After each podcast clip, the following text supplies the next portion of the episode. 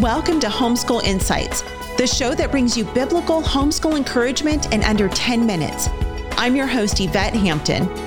Homeschool Insights is sponsored by CTC Math. If you're looking for a great online math program, visit ctcmath.com and try it for free. Now, on to the show.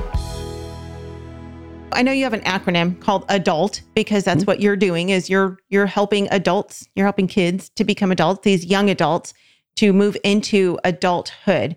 And this acronym is really kind of your framework for learning. Explain to us what that is. Yeah, so there's a there's an author named Andy Andrews. Uh, maybe some of your uh, listeners have read him. If not, you should check out some of his books. And I was recently on his podcast, and he's a great teacher. And he has this line that I, would love to steal, but I have to credit him. And it says, "Your goal is not to raise great uh, uh, children. Your your role is to raise great adults." And so we thought about that a lot in the program, and then we started thinking about the things that we were watching be successful. So we uh, collectively had many years experience in higher education and doing kind of um, alternative higher education. And so we said, well, there's some patterns here. These things work and these things don't. And how do we collect them and make sure that anything we design at Unbound, you know, we have to change every couple of weeks sometimes to make those adjustments. But how do we make sure that we're we're sticking to some things that we know are successful? So the acronym ADULT, and we call this our learning framework for Unbound, and it stands for ask, do, understand, live, and thrive. And so that first one is a little bit like we talked about in the last segment, which is ask. And this is a, a an, an, explicit acknowledgement that we live in a questions based paradigm, not an answers based paradigm. And I tell people, I am very skeptical when somebody tells me everything has changed. I'm like, what are you trying to sell me? and so I try to tell people, like, look, if I'm admitting up front, this sounds skeptical inducing, uh, skeptic inducing, but I think I can explain this to you pretty quickly. When I was in high school before I went to college, if I wanted to learn something new, my parents didn't know the answers and it wasn't in our house in a book.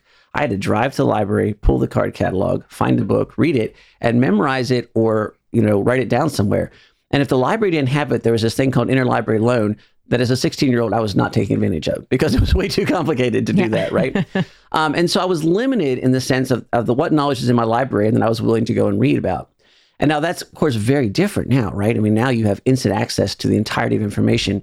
So, because of that, before people's effectiveness in the marketplace is measured by how much stuff was in their head, and a great measurement of that was a degree. And now I think that that's totally different. Now I think that the, the skill that we need is to be able to ask good questions. And mm-hmm. as Christians, this should make sense to us. I'm very nervous about somebody who's a Christian who says that they know everything about prayer, about faith, about God, about really anything. And I tell people that does not make me a relativist. A relativist is somebody who asks questions with uncertainty with an assumption that they mean nothing. And so the more questions asked, the more it leads them to nihilism. A Christian ought to be somebody who asks questions constantly with an assumption of truth. And so they're chasing that to something bigger. And so, but uh, a relativist will say, well, I can be a relativist, but I'm also a physicist and I, I trust in gravity and the laws of physics. And so I can build rockets that work, right?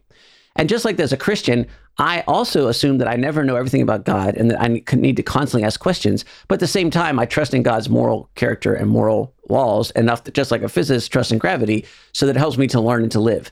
And so what that means is I tell our students, you should be in a constant position of asking questions, which should lead you to a better answer, should ask a better question. And this seems to reflect reality in the sense that God says for eternity, you have to spend the rest of eternity learning about me. So why would we think that we would know everything now? So if we teach students to have this attitude of this, uh, asking questions, it, it is a very practical kind of push forward. I find that people who don't go to college and say, I have a degree, why is the world not paying me? and, and, it's like, well, because your degree doesn't mean anything. I mean, like it's only as good as, as what you're doing. So when you ask a question, it should ask you to, to do something. So ask, do.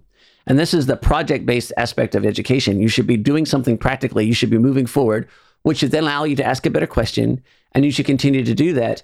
And in the process, that question asking combined with a, an attitude towards action will help you better understand what's going on in your world.